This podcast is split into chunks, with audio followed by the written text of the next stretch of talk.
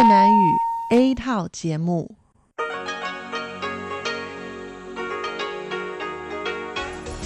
Đây là Đài Phát thanh Quốc tế Đài Loan RTI.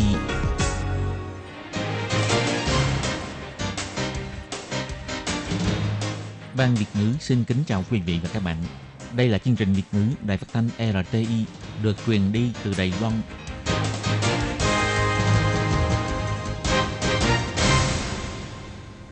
Lê Phương thân chào các bạn thân mến. Hoan nghênh các bạn theo dõi chương trình Việt ngữ hôm nay, trưa 2 ngày 3 tháng 8 năm 2020, tức ngày 14 tháng 6 âm lịch năm Canh Tý. Chương trình Việt ngữ hôm nay sẽ đem đến với các bạn các nội dung như sau. Trước hết là phần tin thời sự của Đài Loan, kế tiếp là bài chuyên đề, sau đó là các chuyên mục tiếng Hoa cho mỗi ngày, tìm hiểu Đài Loan và bảng xếp hạng âm nhạc.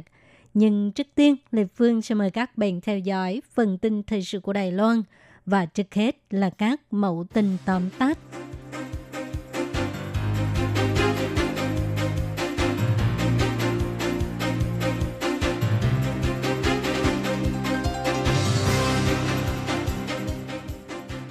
Lý Đại Duy đảm nhận chức Tổng Thư ký Phủ Tổng thống.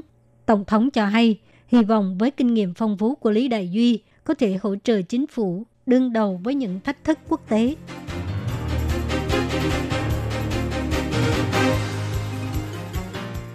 Tưởng nhớ ông Lý Đăng Huy, Giám đốc Hiệp hội Mỹ tại Đài Loan cho hay, Lý Đăng Huy là anh hùng truyền tiếp dân chủ của Đài Loan.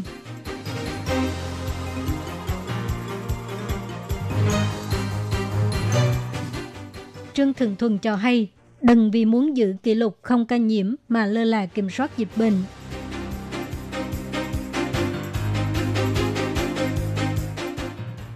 Đài Nam sẽ bắt buộc đeo khẩu trang tại không gian công cộng trong nhà.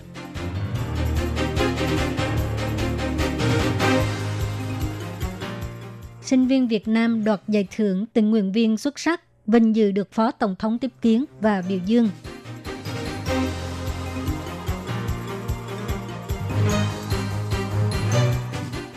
Khách du lịch đã trở lại, Hồ Nhật Nguyệt thu hút 337 người trong một tháng.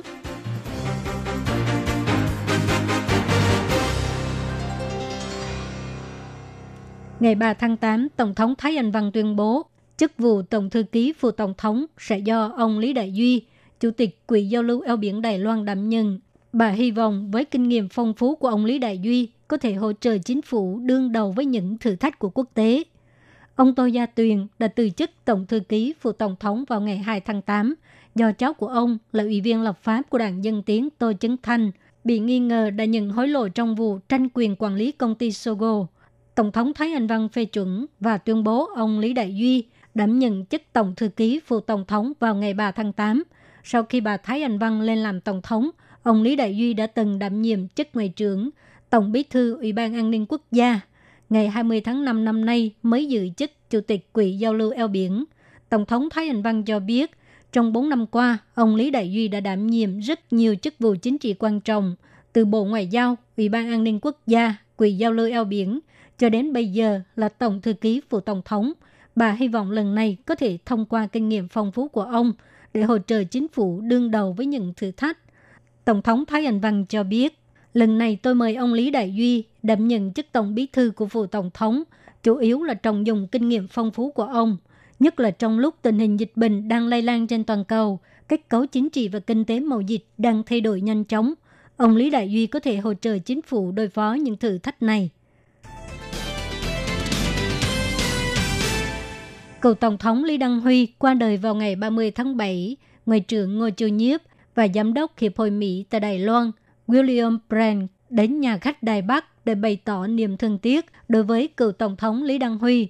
Ông William ca ngợi ông Lý Đăng Huy là người hùng trong quá trình chuyển đổi dân chủ Đài Loan. Nhờ có ông mà Đài Loan mới có nền dân chủ của ngày hôm nay. Còn ông Ngô Chư Nhiếp thì cho biết ông Lý Đăng Huy đã hoàn toàn thay đổi phong cách ngoại giao của Đài Loan. Hiện giờ, Đài Loan giành được rất nhiều bạn bè và sự ủng hộ của quốc tế. Cựu Tổng thống Lý Đăng Huy qua đời, Phủ Tổng thống đã dùng nhà khách Đài Bắc để làm nơi tưởng niệm người qua cố. Ngày 3 tháng 8, ông Ngô Chư Nhiếp và ông Gillian Brent Christensen đã đến viếng Sau khi rời khỏi địa điểm hội trường, ông William cho hay,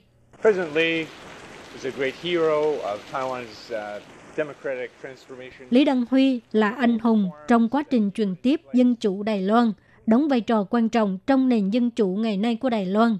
Chúng tôi vui mừng nhìn thấy mối quan hệ giữa Đài Loan và Mỹ ngày càng tốt hơn và cùng chia sẻ các giá trị dân chủ. Ngoại trưởng Ngô Chư Nhiếp biểu thị, cựu Tổng thống Lý Đăng Huy đã xây dựng chế độ dân chủ Đài Loan, cũng hoàn toàn thay đổi phong cách ngoại giao của Đài Loan. Bây giờ Đài Loan càng ngày càng có nhiều bạn bè và cũng giành được rất nhiều sự ủng hộ của bạn bè quốc tế. Đó cũng là vì họ chia sẻ các khái niệm về tự do, dân chủ và nhân quyền, có lối sống chung và có ngôn ngữ chung. Một người đàn ông người Bỉ đến Đài Loan làm việc bị nhiễm COVID-19, nguồn lây nhiễm không rõ. Các giới bắt đầu đặt nghi vấn về chính sách phòng chống dịch bệnh của Trung ương. Ngày 3 tháng 8, trưởng nhóm cố vấn chuyên gia của Trung tâm Chỉ đạo Phòng chống dịch bệnh Trung ương, ông Trương Thượng Thuần kêu gọi, nếu toàn dân chỉ muốn theo đuổi không ca nhiễm thì thực sự rất khó nới lỏng kiểm soát biên giới. Ông mong đừng vì tăng 1-2 trường hợp mới mà lơ là việc kiểm soát tổng quát. Tình hình dịch COVID-19 vẫn lan rộng trên toàn cầu. Tính cho đến hôm nay, tức là ngày 3 tháng 8, thế giới đã có trên 18 triệu ca nhiễm, hơn 690.000 người tử vong. Sáng ngày 3 tháng 8, Giám đốc Sở Quản lý và Kiểm soát Dịch bệnh Chu Trí Hào, trưởng nhóm cố vấn chuyên gia của Trung tâm Chỉ đạo Phòng chống dịch bệnh Trung ương Trương Thượng Thuần, Giám đốc Trung tâm Phòng ngừa và Thành tựu Chính sách của Viện Đại học Stanford, Vương Trí Hoàng đi dự diễn đàn do tạp chí tổ chức, thảo luận về vấn đề Đài Loan nên làm thế nào trong thời kỳ hậu COVID-19. Ông Trương Thượng Thuần biểu thị, sau khi nước ngoài bùng phát dịch COVID-19, rất nhanh lại gây ra sự lây lan trong bệnh viện. Vì vậy, Trung tâm Chỉ đạo Phòng chống dịch bệnh Trung ương đã chuẩn bị điều tồi tệ nhất về nguy cơ lây nhiễm tại các địa phương. Trong nước cũng vì không có kịp thời giám sát, gây nên lây nhiễm tập thể tại một số bệnh viện. May mắn là đã được khống chế rất nhanh. Giờ đây, dịch bệnh vẫn tiếp tục lan rộng trên toàn thế giới. Đài Loan cũng vì trường hợp nhiễm bệnh không rõ nguồn lây bệnh của nữ sinh viên Nhật Bản, lao động Thái Lan và kỹ sư người Bỉ đã khiến cho các giới nghi ngờ về chính sách phòng chống dịch bệnh của chính phủ. Trương Thượng Thuần nhấn mạnh, nếu toàn dân trong mong Đài Loan không ca nhiễm thì rất khó có thể nới lỏng kiểm soát biên giới, nhất là các trường hợp gần đây không có lan rộng, nhưng người dân đều cảm thấy khá nghiêm trọng. Ông cho rằng, thay vì yêu cầu tất cả các chỉ số phải bình thường 100%, điều quan trọng hơn là phải chữa khỏi bệnh. Ông kêu gọi mọi người đừng lơ là việc kiểm soát dịch bệnh. Sáng ngày 3 tháng 8, lúc trả lời phỏng vấn giới truyền thông báo chí, thị trưởng thành phố Đài Nam Huỳnh Vĩ Triết cho hay, trong thời gian gần đây, Đài Loan tăng khá nhiều ca nhiễm COVID-19 lây từ nước ngoài. Thành phố Đài Nam sẽ yêu cầu đeo khẩu trang tại không gian công cộng trong nhà, nếu như không có thể giữ khoảng cách giao tiếp xã hội. Kể từ ngày 4 tháng 8, sẽ tuyên truyền việc này trong 2 tuần. Ông Huỳnh Vĩ Triết biểu thị, sau khi thảo luận với Trung tâm Chỉ đạo Phòng chống dịch bệnh Trung ương cho rằng tỷ lệ đeo khẩu trang ở thành phố Đài Nam rất thấp. Vì vậy, chính quyền Đài Nam sẽ bắt đầu yêu cầu người dân đeo khẩu trang tại không gian công cộng trong nhà, nếu không thể giữ khoảng cách an toàn xã hội. Thời gian tuyên truyền là 2 tuần, bắt đầu từ ngày 4 tháng 8. Sau đó sẽ áp dụng các biện pháp xử phạt như là phạt tiền đối với các nhà kinh doanh làm trái quy định. Ông Huỳnh Vĩ Triết cho hay, đã có chuyên gia đưa ra cảnh báo nguy cơ dịch COVID-19 sẽ bùng phát đợt 2 vào bất cứ lúc nào. Trên thực tế, các khu vực hoặc là quốc gia khác đã xuất hiện đợt 2, đợt 3, thậm chí là tình hình dịch bệnh càng nghiêm trọng hơn. Ngoài hy vọng người dân đừng xem thường, tuân thủ nguyên tắc giữ khoảng cách an toàn xã hội hoặc là đeo khẩu trang, cũng kêu gọi Trung ương tăng cường biện pháp sàng lọc, xét nghiệm đối với doanh nhân hoặc là người dân nhập cảnh Đài Loan.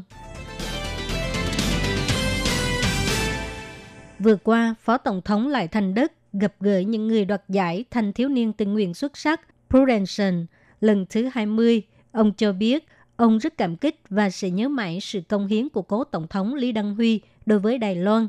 Ông ấy đã mang lại sự phát triển cho nền dân chủ Đài Loan. Do đó, dưới hệ thống dân chủ, tinh thần tình nguyện mới có thể thực hiện. Ông cũng khích lệ các tình nguyện viên xuất sắc đoạt giải có thể tiếp tục phát huy sức mạnh, lòng tốt và nhiệt huyết của mình. Ông tin rằng chắc chắn sẽ có cơ hội truyền cảm hứng cho nhiều người hơn để cho Đài Loan trở thành một đất nước và xã hội thiện lành. Phát biểu tại buổi trao giải thưởng, Phó Tổng thống Lai Thanh Đức cho hay, các tình nguyện viên xuất sắc đoạt giải đều rất trẻ, vẫn đang còn đi học, nhưng họ sẵn sàng hy sinh thời gian quý báu của mình để tham gia hàng ngũ tình nguyện viên. Điều này rất đáng khâm phục. Ông cũng bày tỏ lòng cảm ơn đối với sự hỗ trợ của Chủ tịch và nhân viên Quỹ Thanh Thiếu Niên Prudential. Phó Tổng thống Lai Thanh Đức nói rằng, mỗi một tình nguyện viên đoạt giải đều rất tuyệt vời và rất đáng ngưỡng mộ, trong đó có học sinh Trình Thúy Huyền, con em của di dân mới. Sau khi trở về từ Việt Nam, Huyền đã phát huy chuyên môn của mình. Ngoài giúp đỡ những người cần giúp đỡ, em cũng làm tình nguyện viên cho Sở Di trú, hỗ trợ tuyên truyền phòng chống dịch COVID-19. Ngoài ra, Huyền còn dịch các bộ luật và quy định liên quan của Đài Loan sang tiếng Việt và tiếng Anh, mang lại lợi ích cho rất nhiều di dân mới. Phó Tổng thống Lai Thanh Đức nhấn mạnh, Đài Loan có thể thành công ngăn chặn sự tấn công của dịch COVID-19 là công lao của ngành y tế, nhưng đằng sau còn có một sức mạnh cũng rất quan trọng, đó là sức mạnh của lòng tốt. Cho nên nhân viên y tế đã sẵn sàng đứng trên tuyến đầu, không ngại vất vả. Những người làm trong ngành công nghiệp máy móc và công nghiệp sản xuất cũng đã bỏ ra 24 tiếng đồng hồ không nghỉ ngơi để sản xuất khẩu trang và quần áo bảo hộ. Phó Tổng thống Lai Thanh Đức nói rằng, mỗi một học sinh đoạt giải là đại diện cho sức mạnh của lòng tốt trong xã hội. Ông tin rằng lòng tốt này sẽ có cơ hội truyền cảm hứng cho càng nhiều người hơn. Và từ sức mạnh của lòng tốt này, có thể biến Đài Loan thành một xã hội và đất nước tốt đẹp. Du khách đã trở lại thăm Hồ Nhật Nguyệt. Theo thống kê của Ban Quản lý Khu Phong cảnh Quốc gia Hồ Nhật Nguyệt, trong tháng 6, Hồ Nhật Nguyệt đã thu hút 337.000 du khách đến tham quan, lập kỷ lục về số lượng khách du lịch trong một tháng của 7 năm trở lại đây. Đến Hồ Nhật Nguyệt, mọi người tranh nhau chụp ảnh với hòn đá có khắc chữ Hồ Nhật Nguyệt, còn có tiệm bán trứng trà rất là nổi tiếng, lúc nào cũng đông người xếp hàng. Trong thời gian gần đây, du khách đến Hồ Nhật Nguyệt trở nên nhiều hơn. Các nhà kinh doanh ở đây, ai cũng cảm nhận được điều này. Chủ tiệm cho thuê xe đạp cho biết, số người thuê xe tăng hơn gấp 2 lần. Nhà kinh doanh ăn uống nói rằng, người đến đây rất là nhiều, tăng khoảng 50%. Từ dịch vụ cho thuê xe đạp cho đến nhà trọ, nhà hàng ăn uống đều tấp nập hơn bao giờ hết. Người phụ trách bộ phận giải trí của Ban Quản lý Khu Phong cảnh Quốc gia Hồ Nhật Nguyệt, bà Lâm Ánh Quân cho biết, so sánh với phần du lịch trong nước thì tháng 6 năm nay, số lượng du khách có tăng cao, trong một tháng tăng cũng hơn 10.000 người. Theo thống kê của Ban Quản lý Khu Phong cảnh Quốc gia Hồ Nhật Nguyệt, tháng 6 năm nay có 337.000 du khách ghé thăm Hồ Nhật Nguyệt, lập con số cao nhất trong 7 năm qua, tăng 13.000 người so với cùng kỳ năm ngoái. Số lượng du khách trong tháng 7 chưa thống kê, nhưng chắc chắn sẽ đạt con số rất cao. Tuy vậy, các nhà kinh doanh ở đây cũng rất lo lắng, cho rằng tình hình này kéo dài không được bao lâu. Nhà kinh doanh ngành du thuyền cho hay,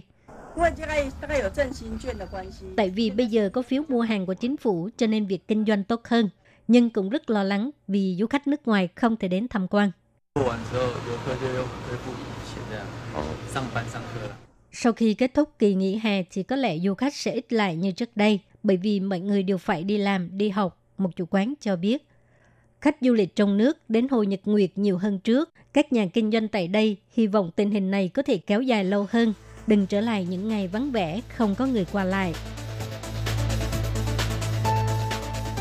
Các bạn thân mến, các bạn vừa theo dõi phần tin thời sự của Đài Phát thanh Quốc tế Đài Loan RTI do Lê Phương thực hiện. Xin cảm ơn sự quan tâm và chú ý theo dõi của các bạn. Lê Phương xin hẹn gặp lại các bạn vào tuần sau cũng trong giờ này. Quý vị và các bạn thính giả thân mến, chương trình phát thanh tiếng Việt của Đài Phát thanh Quốc tế Đài Loan RTI được truyền thanh 3 buổi tại Việt Nam, mỗi buổi phát 1 tiếng đồng hồ. Buổi phát chính vào lúc 6 giờ đến 7 giờ tối hàng ngày giờ Việt Nam qua tần số SW 9425 kHz với sóng dài 31 m. Buổi phát lại lần thứ nhất vào hôm sau 9 giờ tới 10 giờ tối qua tần số SW 9625 kHz với sóng dài 31 m. Buổi phát lại lần 2 vào sáng hôm sau lúc 6 giờ tới 7 giờ qua tần số SW 9745 kHz với sóng dài 25 m. Ngoài ra tại Đài Loan, ở khu vực Giang Nghĩa, Vân Lâm và Đài Nam có thể đón nghe chương trình của Ban Việt ngữ qua tần số AM 1422 kHz vào lúc 8 giờ tới 9 giờ tối mỗi thứ ba hàng tuần. và chương trình sẽ được phát lại vào hôm sau lúc 9 giờ tới 10 giờ sáng. Sau đây xin mời quý vị và các bạn tiếp tục đón nghe nội dung.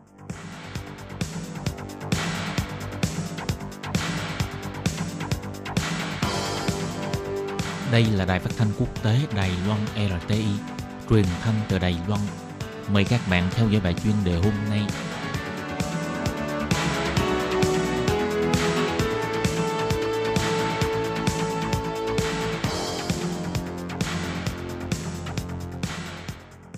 Thúy Anh xin kính chào quý vị và các bạn. Chào mừng các bạn cùng đến với bài chuyên đề ngày hôm nay. Chuyên đề hôm nay có chủ đề là Doanh nghiệp đẩy nhanh tốc độ đưa dây chuyền sản xuất ra khỏi Trung Quốc, phân tán nguy cơ sau Covid-19. Và sau đây mời các bạn cùng lắng nghe nội dung chi tiết của bài chuyên đề ngày hôm nay.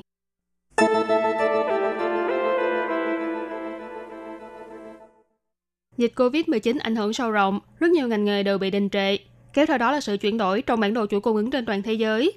Mặc dù từ lúc chiến tranh thương mại giữa Mỹ và Trung Quốc bắt đầu, các doanh nghiệp Đài Loan đã dần dần rút về nước. Nhưng sau khi dịch Covid-19 bùng phát, tốc độ của sự di chuyển này lại càng trở nên nhanh hơn, đưa dây chuyền sản xuất và cung ứng tách ra khỏi Trung Quốc. Chủ tịch Công hội Công nghiệp Điện tử Cơ khí khu vực Đài Loan, ông Lý Thi Khâm nói, việc Trung Quốc là công xưởng duy nhất của thế giới đã dần dần khiến cho mọi người cảm thấy đây không phải là bố cục tốt nhất, cho nên bắt đầu dịch chuyển đến các quốc gia khác, phân tán chuỗi cung ứng của mình. Trong một diễn đàn doanh nghiệp, ông Lý Thi Khâm đã chỉ ra rằng, sau chiến tranh thương mại giữa Mỹ và Trung Quốc, các doanh nghiệp vì muốn kiểm soát và phân tán nguy cơ, bắt đầu củng cố dây chuyền cung ứng trong nước, đồng thời phân tán nguồn linh kiện. Sau khi Covid-19 xuất hiện, tiến độ của việc này trở nên nhanh hơn khá nhiều so với trước đó. Nếu phân tích nguyên nhân, có thể thấy được, việc Trung Quốc che giấu tình hình dịch bệnh dẫn đến bùng phát đại dịch, đến nay vẫn luôn là một hành động khiến cho nhiều người trên thế giới phẫn nộ. Mỹ và Úc đều lên tiếng bày tỏ bất mãn đối với Trung Quốc. Làn sóng phản đối Trung Quốc ở Ấn Độ và Việt Nam cũng ngày một dâng cao. Các doanh nghiệp Đài Loan khi sắp xếp sự phân bố dây chuyền cung ứng, ngoài vấn đề thuế quan thương mại, địa chính trị cũng là một yếu tố mà họ cân nhắc đến. Họ cần tránh bị cuốn vào những tranh chấp về địa chính trị để không phải ảnh hưởng đến lợi nhuận kinh doanh và vận hành của doanh nghiệp mình. Viện trưởng Viện Nghiên cứu Kỹ thuật Công nghiệp, ông Lưu Văn Hùng bày tỏ, làn sóng phản đối Trung Quốc đang lan rộng ra toàn thế giới trong giai đoạn hiện tại, có thể nói là căng thẳng và quyết liệt nhất kể từ sau sự kiện Thiên An Môn năm 1989. Trong tình thế đó, các doanh nghiệp đều cho rằng họ cần thiết phải phân tán nguy cơ đối với các dây chuyền sản xuất và cung ứng trọng yếu. Điều quan trọng hơn cả là phải chú ý đến sự biến hóa của đại cuộc và đưa ra quyết định đúng đắn. Trong một cuộc khảo sát đối với 105 chủ tịch, tổng giám đốc và giám đốc điều hành của các doanh nghiệp do Văn phòng Kế toán Liên hợp PricewaterhouseCoopers Taiwan thực hiện cho thấy Trung Quốc và Mỹ là hai quốc gia quan trọng nhất đối với sự tăng trưởng tổng thể của các doanh nghiệp Đài Loan. Nhưng tầm quan trọng này đang dần dần tuột dốc. Còn tầm quan trọng của Việt Nam, Đức và Indonesia thì lại không ngừng tăng lên. Điều này chứng tỏ các doanh nghiệp Đài Loan rất mong muốn thoát ra khỏi Trung Quốc và Mỹ để đi tìm một thị trường sản xuất và cung ứng đa dạng hơn. Ngoài ra, cùng với sự ảnh hưởng của dịch viêm phổi COVID-19, ngành sản xuất chế tạo đang phải đối mặt với một thử thách vô cùng to lớn khi lượng hàng tồn kho đang ở mức thấp, nguồn cung ứng linh kiện và nguồn cung ứng thay thế không đủ. Rất nhiều lao động ngành sản xuất chế tạo đã bị buộc phải nghỉ việc hoặc bị mắc kẹt lại do kiểm soát giao thông. Thậm chí sự thay đổi trong nhu cầu mua sắm của người tiêu dùng cũng dẫn đến một loạt những nguy cơ mất đơn hàng ở các công xưởng sản xuất. Phó khoa nghiên cứu phát triển chiến lược khoa học kỹ thuật quốc tế trực thuộc Viện Nghiên cứu Kỹ thuật Công nghiệp Đài Loan, ông Chung Tuấn Nguyên phân tích, những doanh nghiệp đặt hết toàn bộ cơ sở sản xuất và thị trường tiêu thụ ở Trung Quốc là bị ảnh hưởng nhiều và rõ rệt nhất. Kiến nghị các doanh nghiệp nên thay đổi từ mô hình chuỗi cung ứng tuyến tính truyền thống sang mô hình sản xuất chuỗi cung ứng phân tán, nâng cao sức chịu đựng và độ bền của doanh nghiệp để không bị ảnh hưởng quá lớn khi phải đối mặt với nguy cơ. Ông Chung Tuấn Nguyên nói, trong tương lai phải sản xuất chế tạo theo hình thức phân tán, ngoài sản xuất tại thị trường duy nhất là Trung Quốc, còn nên phân tán dây chuyền đến các nơi khác, đến các thị trường phụ cận. Mô hình dây chuyền cung ứng theo kiểu phi tập trung hóa này sẽ hình thành nên phương thức sản xuất chế tạo mang tính tương tác và tiếp cận thị trường. Từ những năm 1990, doanh nghiệp Đài Loan đã dần dần tiến quân vào trong thị trường Trung Quốc bởi vì đất đai và lao động rẻ hơn so với các thị trường khác. Đài Loan dần dần trở thành ông lớn trong lĩnh vực đầu tư tại Trung Quốc. Tuy nhiên, hiện tại, trong số những con đại bàng oai phong một thời này, cũng có không ít con bị gãy cánh. Nhiều doanh nghiệp đã và đang phải đối mặt với thử thách khi cố gắng rút ra khỏi Trung Quốc. Và không chỉ doanh nghiệp Đài Loan, mà Mỹ và Nhật Bản cũng khuyến khích doanh nghiệp của họ rút ra khỏi Trung Quốc. Việc này cho thấy, mặc dù thị trường Trung Quốc rất lớn, nhưng đã không thể dễ dàng thu lợi như trước, và nguy cơ mà các doanh nghiệp phải đối mặt cũng khá cao. Trong giai đoạn này, chính sách kêu gọi doanh nghiệp Đài Loan về nước đầu tư của chính phủ Đài Loan không ngừng có bước tiến mới.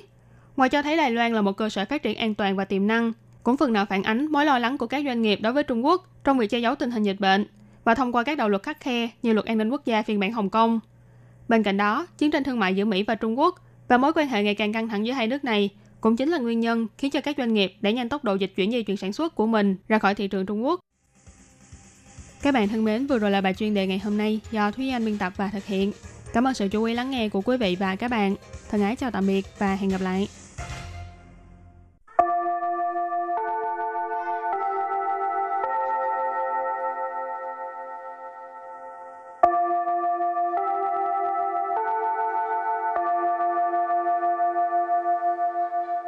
Xin mời quý vị và các bạn đến với chuyên mục Tiếng Hoa cho mỗi ngày do Lê Phương và Thúy Anh cùng thực hiện.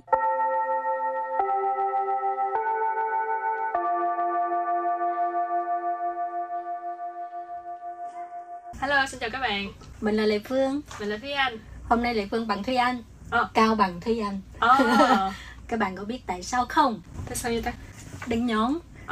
Chứ bình thường á, thấp lại tè. Có sao đâu, người cao thì cũng có phiền não của người cao, người thấp thì cũng có thú vui của người thấp nữa. Sao miên là không xì hợp của họ. Hãy họ. Rồi hôm nay mình học tiếng Hoa, nhưng mà hôm nay có lẽ học một cách khác. Khác ở chỗ nào đây, Thi Anh? Thì trước đây thì thường là mình sẽ cho 2 câu, rồi xong rồi có thêm 4 từ vựng. Thì hôm nay chúng ta sẽ thử một cách khác, đó là mỗi bài học chúng ta sẽ có một chữ làm chủ đề. Rồi sau đó từ cái chữ này chúng ta sẽ suy ra được những cái từ khác để mà học thêm được nhiều từ vựng mới. Cái này gọi là bản đồ tư duy á. Hồi đi học chắc có lẽ các bạn cũng biết ha. Chẳng hạn như mình nói màu đỏ thì suy nghĩ ra có những cái gì có liên quan tới màu đỏ. Cà chua, mặt trời. Thì cái kiểu là vậy ha. Rồi từ chủ đề của bài học hôm nay là Hóa. Hóa. Chắc các bạn cũng thường xuyên nhìn thấy cái chữ này trong đời sống thường ngày của mình. Mình đang sinh sống ở đâu?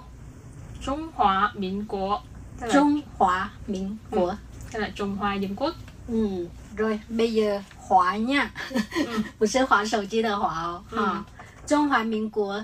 Rồi bây giờ nhìn thấy cái chữ Hoa này, Thúy Anh nghĩ tới từ vựng gì? Từ đầu tiên rất là dễ luôn, là cái ngôn ngữ của mình đang học. Hoa ngữ. Hoa ngữ.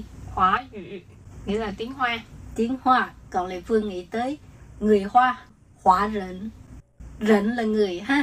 Từ kế tiếp là ngoài trừ nghĩa là người Hoa hay là tiếng Hoa hoặc là Trung Hoa ra thì còn có nghĩa là cái gì đó rất là phồn thịnh, phồn vinh. Thì có từ phản hóa, tức là phồn hoa.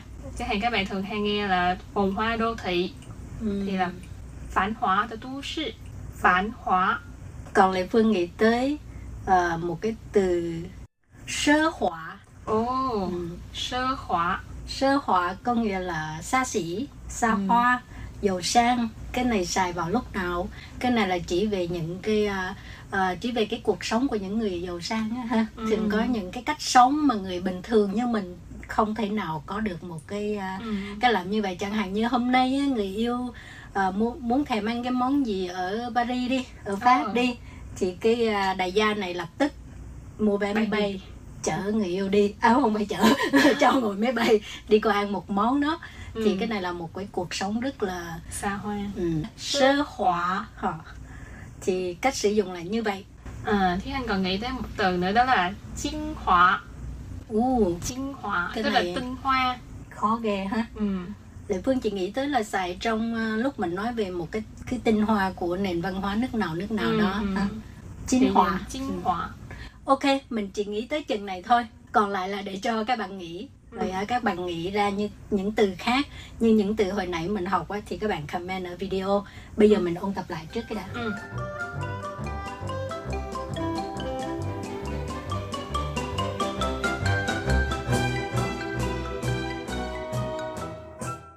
Trung Hoa民Quốc. Trung Hoa民Quốc. Trung Hoa民Quốc là Trung Hoa Dân Quốc. Hoa ngữ. Hoa ngữ. Hoa ngữ là tiếng Hoa. Hoa rỉnh. Hoa rỉnh. Người Hoa. Phản hóa. Phản hóa. Phản hóa tức là phồn hoa. Sơ hóa. Sơ hóa. Sơ hóa có nghĩa là xa xỉ. Tinh hoa. Tinh hoa. Tinh hoa nghĩa là tinh hoa. Học, vậy là mình học được cũng khá nhiều từ. Và bây giờ mình đưa một cái bài tập chờ các bạn ha. Bài tập thì cũng không khó khăn lắm rồi các bạn. Thì các bạn cũng có thể về để mà tự tra về cái từ này. Hoặc nếu các bạn đã biết về từ này thì các bạn cũng có thể nhanh tay để mà comment bên dưới video này. Từ bài tập của ngày hôm nay đó là Rống hóa phụ quỷ. Rống hóa phụ quỷ. Rồi, thì các bạn trả lời email cũng được hoặc là comment ở video này cũng được ha. Cảm ơn các bạn rất nhiều. Đó, sau khi ôn tập mình bắt đầu học từ chủ đề là Chế. Chế. Thì chế là mình nghĩ ngay đến ngày lễ. Ngày lễ là chế rư. Chế rư, ngày lễ.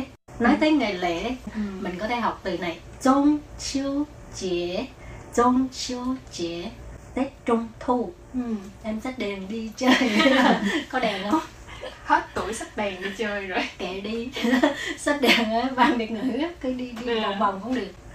Rồi, còn từ gì nữa? Ngoài từ chế rư thì còn chế mục, nghĩa là tiết mục hoặc là chương trình.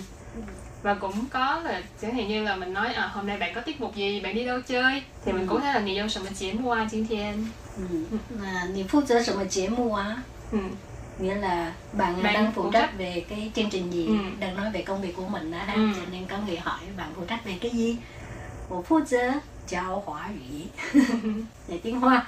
Rồi ngoài ra Lê Phương còn nghĩ tới từ chế sợn. Chế sợn, tiết kiệm. Có tiết kiệm gì ta? Thiên có tiết kiệm không? Tiết kiệm chứ, tiết kiệm nước, tiết kiệm điện, tiết kiệm tiền. Muốn mua suối thì suy cái hình chế sợn rồi đó nó. Căn chính khoảng, suy mà chế sợn đó. Lê Phương nói vậy, Thúy Anh là một người rất là tiết kiệm ha, thì Thúy Anh trả lời là tùy theo trường hợp, cũng có lúc không khá là tiết kiệm. Có tùy vào trường hợp, nếu như mình cần phải không tiết kiệm thì mình không tiết kiệm, nhưng mà cần phải tiết kiệm thì mình tiết kiệm. Lê Phương thì không biết tiết kiệm cho nên lúc tháng nào cũng trở thành duy quan chủ, tức là tháng nào xài hết tháng đó ha. Duy quan chủ mình giải thích chút xíu ha. Duy có nghĩa là tháng, quang là... không phải ánh sáng ha. Đúng rồi, có nghĩa là sạch trơn, sạch hết, dùng hết. Chẳng hạn như đồ ăn mình ăn hết sạch là sứ quang là. Cho nên cái từ quang ở đây là hết sạch, xài hết sạch. Còn chú truyền tức là cộng đồng. Nói về quang chú tức là những người tháng nào xài hết tháng đó. Hả? Đúng ngày 31 là hết tiền. Ok, tiếp tục nghĩ tới từ gì nữa? Còn nghĩ tới từ quan chế. Quan chế. Quan chế nghĩa là các khớp, khớp xương, khớp tay, khớp chân, quan chế. Rồi thêm một từ nữa là chi chế. Chi chế nghĩa là chi tiết, tức là những cái điều rất là nhỏ nhặt. Cho nên như mình nói chi tiết của một việc gì đó, chi tiết của một văn bản, chi tiết của một sự việc. Chi tiết. Thì vừa rồi mình học cũng rất là nhiều. Bây giờ mình ôn tập lại trước cái đã.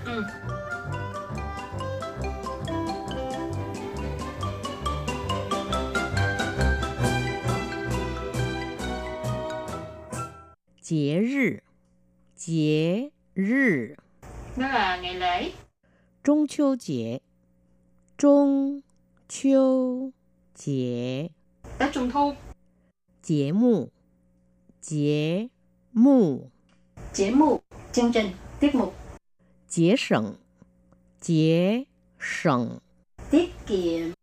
Quan chế. Quan chế. Các khớp, khớp xương. Xì chế. Xì chế. Chi tiết. Thì trước khi mình kết thúc bài học, mình sẽ đưa ra một cái bài tập về nhà. Bù chú xào chế. Bù chú xào chế. Bù chú xào chế. Bù chú xào chế. Không hiểu. Thì các bạn cũng nhanh tay mà tra cái từ này nhé.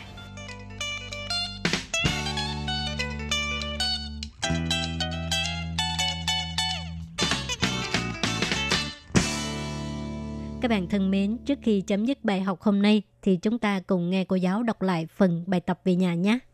Rống hóa phụ quỷ. Rống hóa phụ quỷ. Bù chú xào chế. Bù chú xào chế.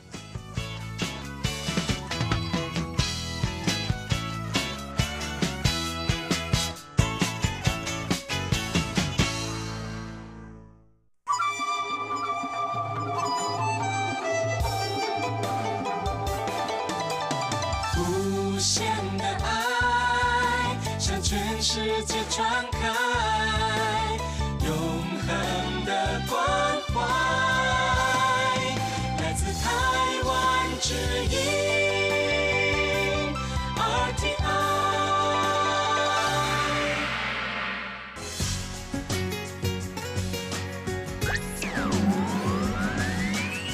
Quý vị đang đón nghe chương trình Việt ngữ đài RTI truyền thanh từ Đài Loan.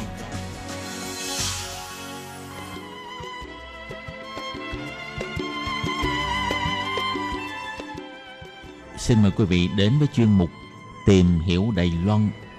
Chuyên mục này giới thiệu về con người và đất nước Đài Loan. Hoan nghênh đón nghe.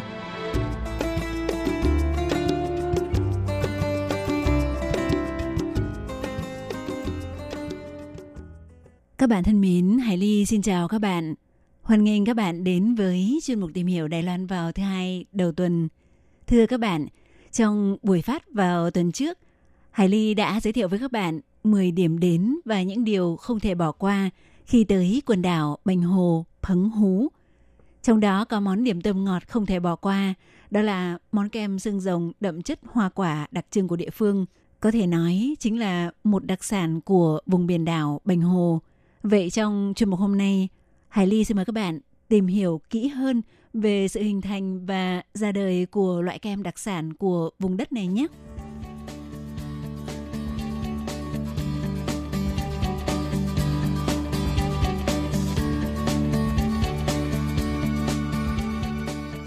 Các bạn thân mến, tại khu vực Bành Hồ có 6 giống cây xương rồng chủ yếu, trong đó chỉ có một loại có quả ăn được, hiện là nguyên liệu chính để làm kem xương rồng. Tên khoa học của loại xương rồng ăn được ở Bành Hồ là crab cactus, tức xương rồng càng cua hoặc xương rồng Giáng sinh. Xin lỗi các bạn là trong buổi phát tuần trước, Hải Ly có chút nhầm lẫn trong tra cứu là xương rồng tai thỏ thì chưa chính xác.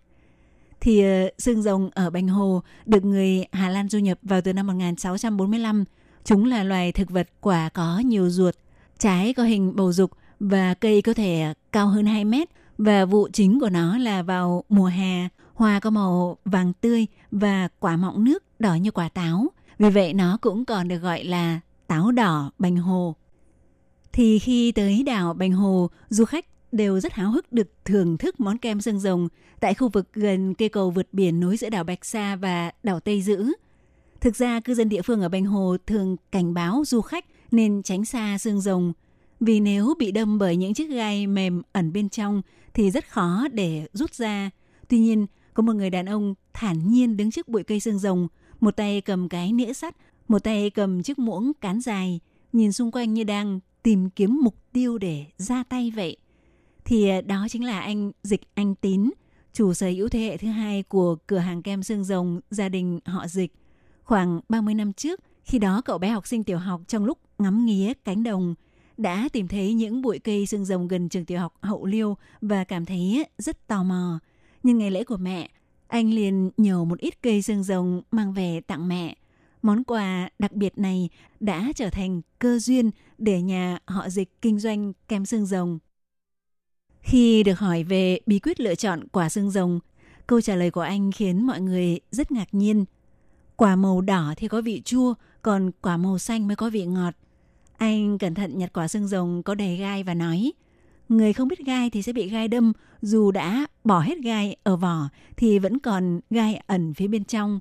Tiếp theo, anh rất thuần thục dùng một chiếc gai cứng đâm rách phần đầu quả xương rồng, khều bỏ những chiếc gai ẩn ở bên trong và đẩy phần ruột quả màu đỏ tươi ra. Quả xương rồng ngậm đầy trong miệng vì rất mọng nước, đầu lưỡi vừa chạm khẽ thôi đã có cảm giác tan chảy ra, chỉ còn lại một đống hạt ở giữa. Ban đầu không ai dám ăn. Anh Dịch Anh Tín nhớ lại, kem xương rồng có màu quá rực rỡ khiến mọi người cảm thấy sợ sợ. Để thu hút khách hàng, bố mẹ anh đã ra cầu vượt biển mời khách du lịch ăn thử miễn phí. Từ đó mọi người mới dần dần đón nhận loại kem có màu sắc rực rỡ này. Kem xương rồng của nhà họ Dịch có khẩu vị kiểu nửa kem xốp và nửa đá bào. Có cảm giác của hạt đá bào và độ dẻo keo của xương rồng. Vị chua chua ngọt ngọt xen lẫn mùi vị của cỏ và vị thơm của trái cây. Để tạo thêm hương vị còn cho thêm khoai môn nhưng không hề có cảm giác bị ngán. Đạo diễn Ngô Niệm Trân hình dung rằng Đây là sự gặp gỡ tình cờ và rực rỡ giữa vị giác với sắc màu đỏ tím của mùa hạ. Nhiều du khách đến Bành Hồ nhất định phải tìm đến tiệm bán kem xương rồng của gia đình họ Dịch ở đối diện cây cầu vượt biển để vừa thưởng thức món kem màu sắc rực rỡ, vừa dõi mắt ngắm cảnh biển từ xa. Người nghiên cứu ra món kem xương rồng, bà Dịch Trịnh Thu Chi, mẹ của anh Dịch Anh Tín, nay tuổi đã cao. Bà thường ngồi trên chiếc xe điện ngắm dòng người xếp hàng ăn kem trước cửa hàng. Nhớ lại ngày đầu khi con trai hái xương rồng mang về tặng, phản ứng đầu tiên của bà Dịch Trịnh Thu Chi hỏi rằng: "Cái gì thế này?" Vốn định vứt đi nhưng lại không muốn phụ tấm lòng của con trai, bà liền bày lên chỗ bán trà phong như của gia đình. Hành động vô tình ấy lại thu hút khách hàng. Tất cả số quả xương rồng đã được bán hết. Vậy là bà Trịnh Dịch Thu liền nảy ra ý định làm kem xương rồng để bán. Và câu chuyện về món kem xương rồng của Bành Hồ bắt đầu từ đó. Và tại Bành Hồ, khu vực gần cầu vượt biển tập trung rất nhiều cửa hàng bán kem xương rồng. Nhưng tiệm kem xương rồng tại thị trấn Mã Công, ở Sứ San, Tiến Ủ, Trảng Sàng, Mính Chu, Cactus, Xó Bít không chỉ có phong cách đặc biệt mà còn làm ra món kem kiểu Ý có khẩu vị khác biệt với khẩu vị truyền thống. Món kem màu sắc rực rỡ đã thu hút sự chú ý của du khách. Những cô gái thi nhau cầm điện thoại chụp ảnh, tay cầm chiếc kem ốc quế với nụ cười rạng rỡ. Ở Bành Hồ không những có kem xương rồng mà còn có chân châu xương rồng. Thì thực ra ý tưởng ban đầu của tiệm kem Oáng Mây tại Mã Công chỉ là muốn tái hiện lại món đá bào chân châu mà hồi nhỏ bà chủ Tạ Ngọc Linh rất khoái khẩu. Nhưng theo lời khuyên của người đi trước, chủ cửa hàng đã mạnh dạn nghiên cứu ra món chân châu xương rồng. Tuy nhiên thì quá trình nghiên cứu này cũng không hề dễ dàng một chút nào, bởi vì nước quả xương rồng gặp nóng sẽ mất màu. Chân châu màu đỏ tím sẽ trở thành màu nâu sau khi nấu 6 phút ở nhiệt độ 100 độ C, mất đi màu sắc đặc biệt của quả xương rồng. Chị Tạ Ngọc Linh đã nghĩ ra cách xay cả vỏ và hạt thành nước, sau đó nấu thành nước có độ cô đặc gấp 26 lần.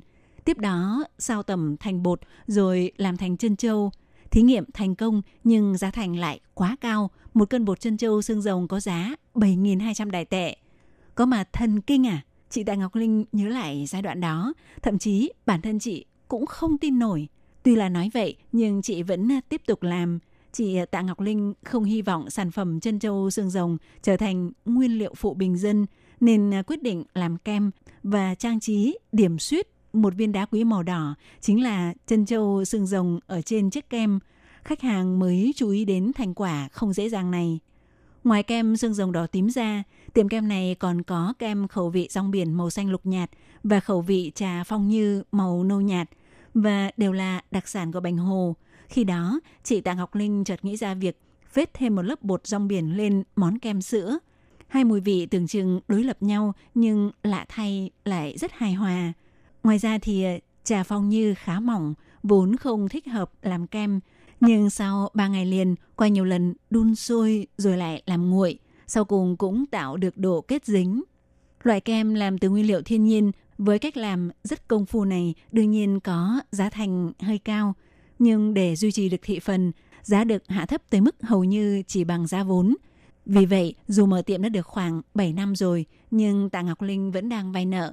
Thậm chí, đến mẹ chị cũng nói vui rằng người ta mở cửa hàng kem 2 năm là tậu được xe Mercedes rồi, còn con thì vẫn phải trả nợ.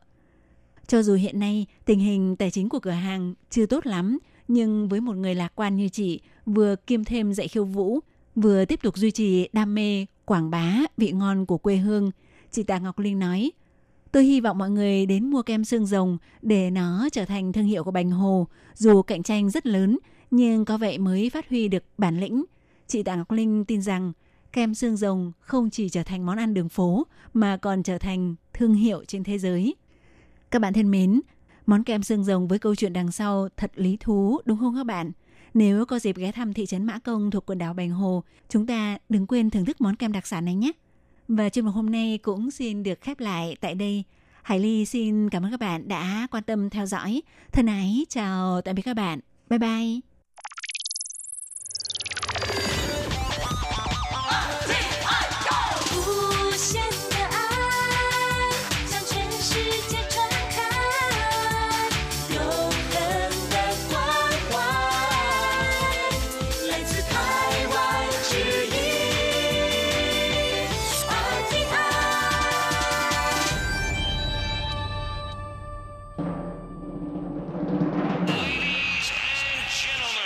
Quý vị đang đón nghe chương trình Việt ngữ Đài RTI, truyền thanh từ Đài Loan.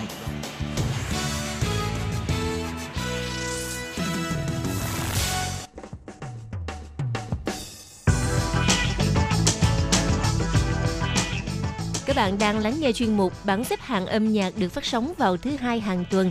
Đây là một chuyên mục hứa hẹn sẽ mang đến cho các bạn những ca khúc và những album thịnh hành nhất, nổi tiếng nhất trong làng nhạc Hoa ngữ. Nào bây giờ thì hãy gác bỏ lại tất cả những muộn phiền và cùng lắng nghe bảng xếp hạng âm nhạc cùng với Tường Vy.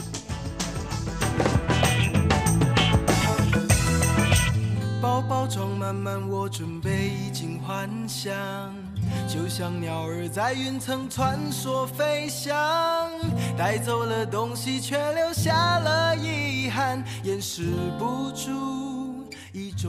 các bạn, mở đầu cho bảng xếp hạng âm nhạc thứ Hai đầu tuần ngày hôm nay là ca khúc mới của nam ca sĩ Hoàng Minh Chí đến từ Malaysia. Ca khúc mang tên I Wanna Go Home, tôi muốn về nhà, vị trí thứ 10 và chúc cho các bạn một tuần mới đầy hạnh phúc.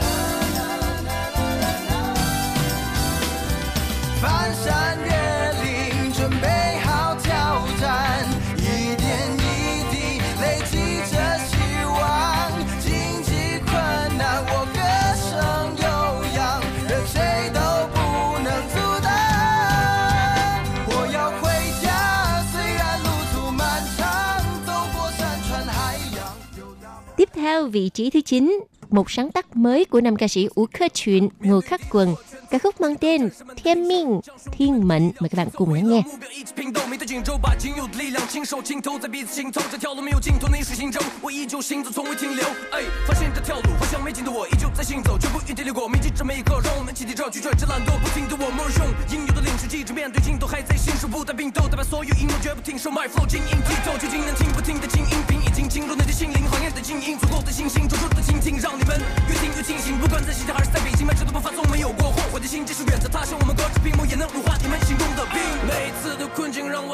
Tell me who I am， 我习惯拥抱挫折不被操控。Tell me who I am， 我的个性异常固执。Tell me who I am， 这让我心跳快速跳动。那就 Tell me who I am。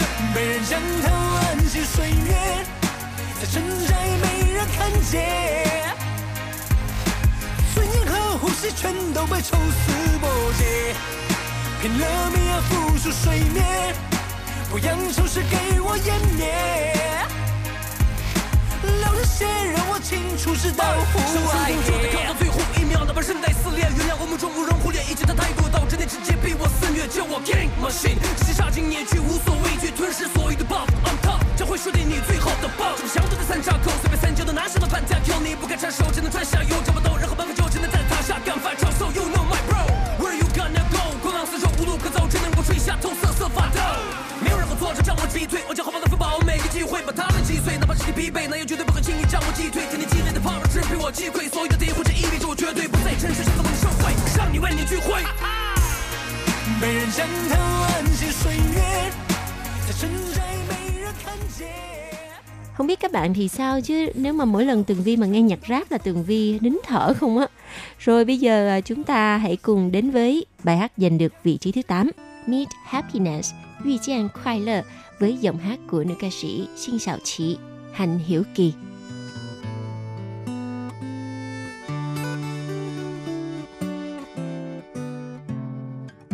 Phán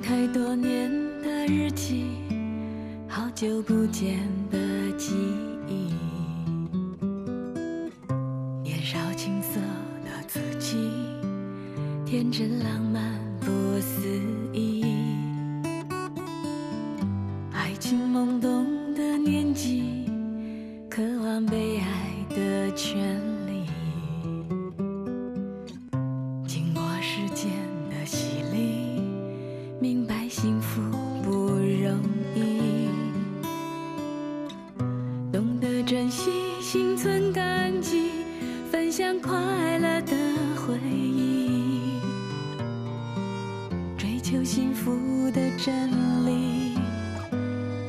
我会坚持到底，当我累了，心也倦了，喜欢出去吹吹风，听听音乐来疗伤，偶尔也会哭一场。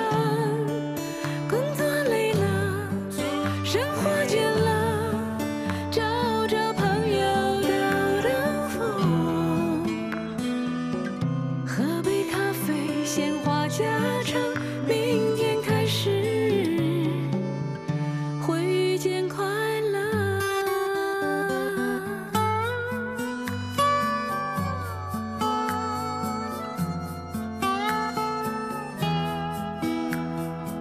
Vị trí thứ 7 trong tuần này là một nam ca sĩ trẻ lần thứ 2 có mặt trong bảng xếp hạng âm nhạc. Châu Trân Trợ, Khu Trấn Triết với ca khúc mang tên Thái Dạng. Mặt trời, mời các bạn cùng lắng nghe.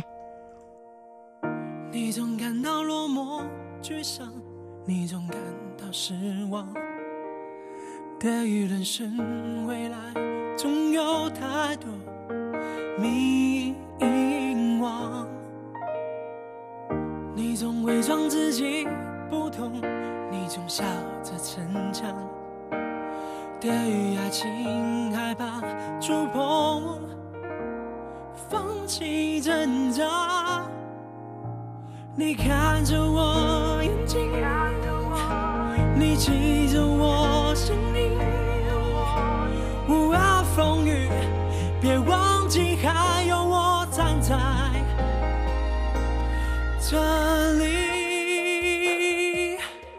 我只想做你的太阳，你的太阳，在你的心里呀，在你的心底。是多远的远方，不要害怕，我在身旁。想做你的太阳，你的太阳，在你的心里呀，在你的心底呀，就算不能在你身旁，也要奋力为你啊。Chỉ nỡ sẵn nên nì, chỉ có thể là nhớ anh. Đây là ca khúc đã giành được vị trí thứ 6 với giọng hát của nữ ca sĩ Trần Trình Huệnh, Tăng Tịnh Văn. Mời các bạn cùng lắng nghe. Ai, 失去的爱 逃不回来 我还有话想对你说， 舍不得说， 来不及说， 离别的话 最难说出口， 你会找到新的生活， 我会收起我的难过， 相信一切都是值得， 值得。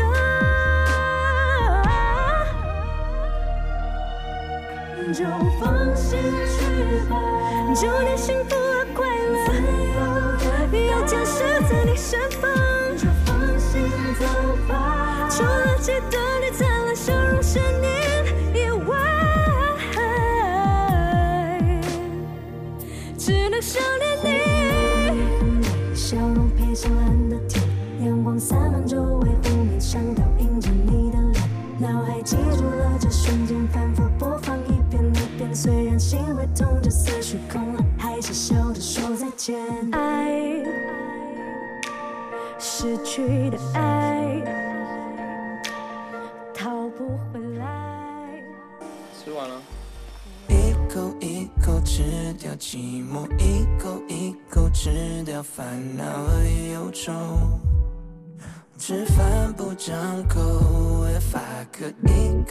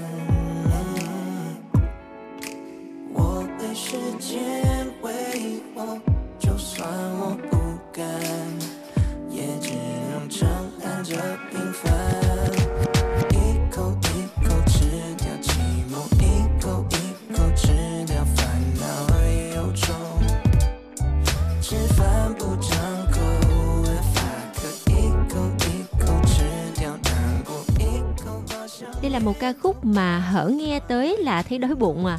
Ca khúc mang tên Echo Echo Best Meal in the World với giọng hát của nam ca sĩ William Brand vì lễ ăn.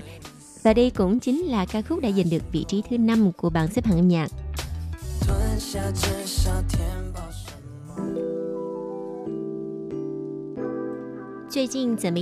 How have you been? Đây là bài hát đã giành được vị trí thứ 4 trong tuần này với giọng hát của nữ ca sĩ Xuân Diệu Anh, Tôn Vũ An. Mời các bạn cùng lắng nghe.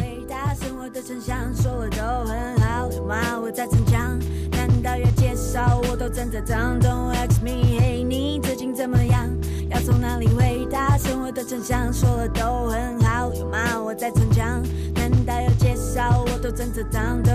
me, hey, hey, hey, hey. Don't ask me.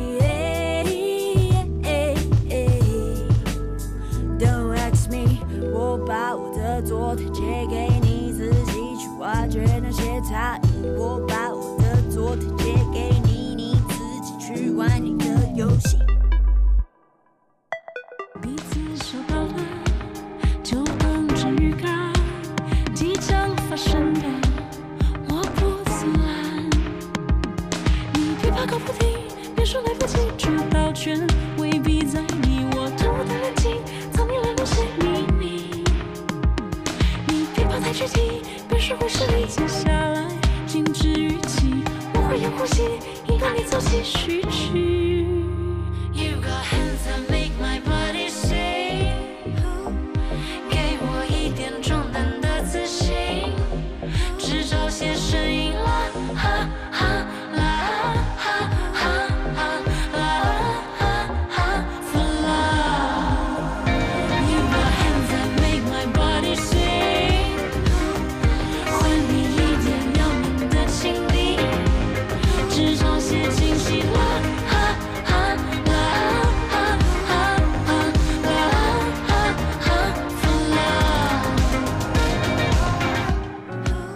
Chúng ta đang lắng nghe ca khúc mang tên Body Sing. Đây là bài hát đã giành được vị trí thứ 3 trong bảng xếp hạng âm nhạc với giọng hát của nữ ca sĩ Giáng Nài Huỳnh, Dương Ngải Văn. Và tiếp theo, người đã giành được vị trí Á quân trong bảng xếp hạng tuần này là thần tượng của Tường Vy, đó chính là nữ ca sĩ kiêm diễn viên Liễu Rua Yên, Lưu Nhật Anh với một sáng tác mới của cô mang tên Mama, mẹ. Mời các bạn cùng lắng nghe. 我看着无辜的孩子失去了家，妈妈带我回到出生天堂，当富饶的心尚未干枯，绿意盎然纯洁的牧场，那时的天空充满了对未来的想象，在繁星编织的夜空下歌唱。啊啊啊啊啊啊！多想听见你对我说，人生没有这么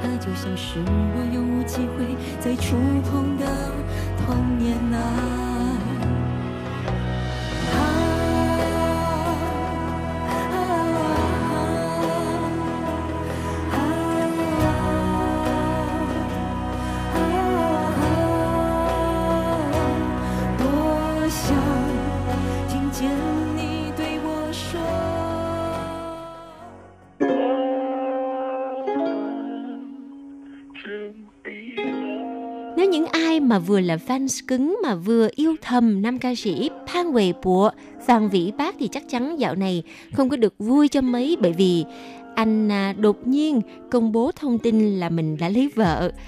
Trùng hợp thay là cái ca khúc giành được quán quân trong tuần này của anh tên là To Be Loved, chắc là tặng cho vợ mới cưới của mình.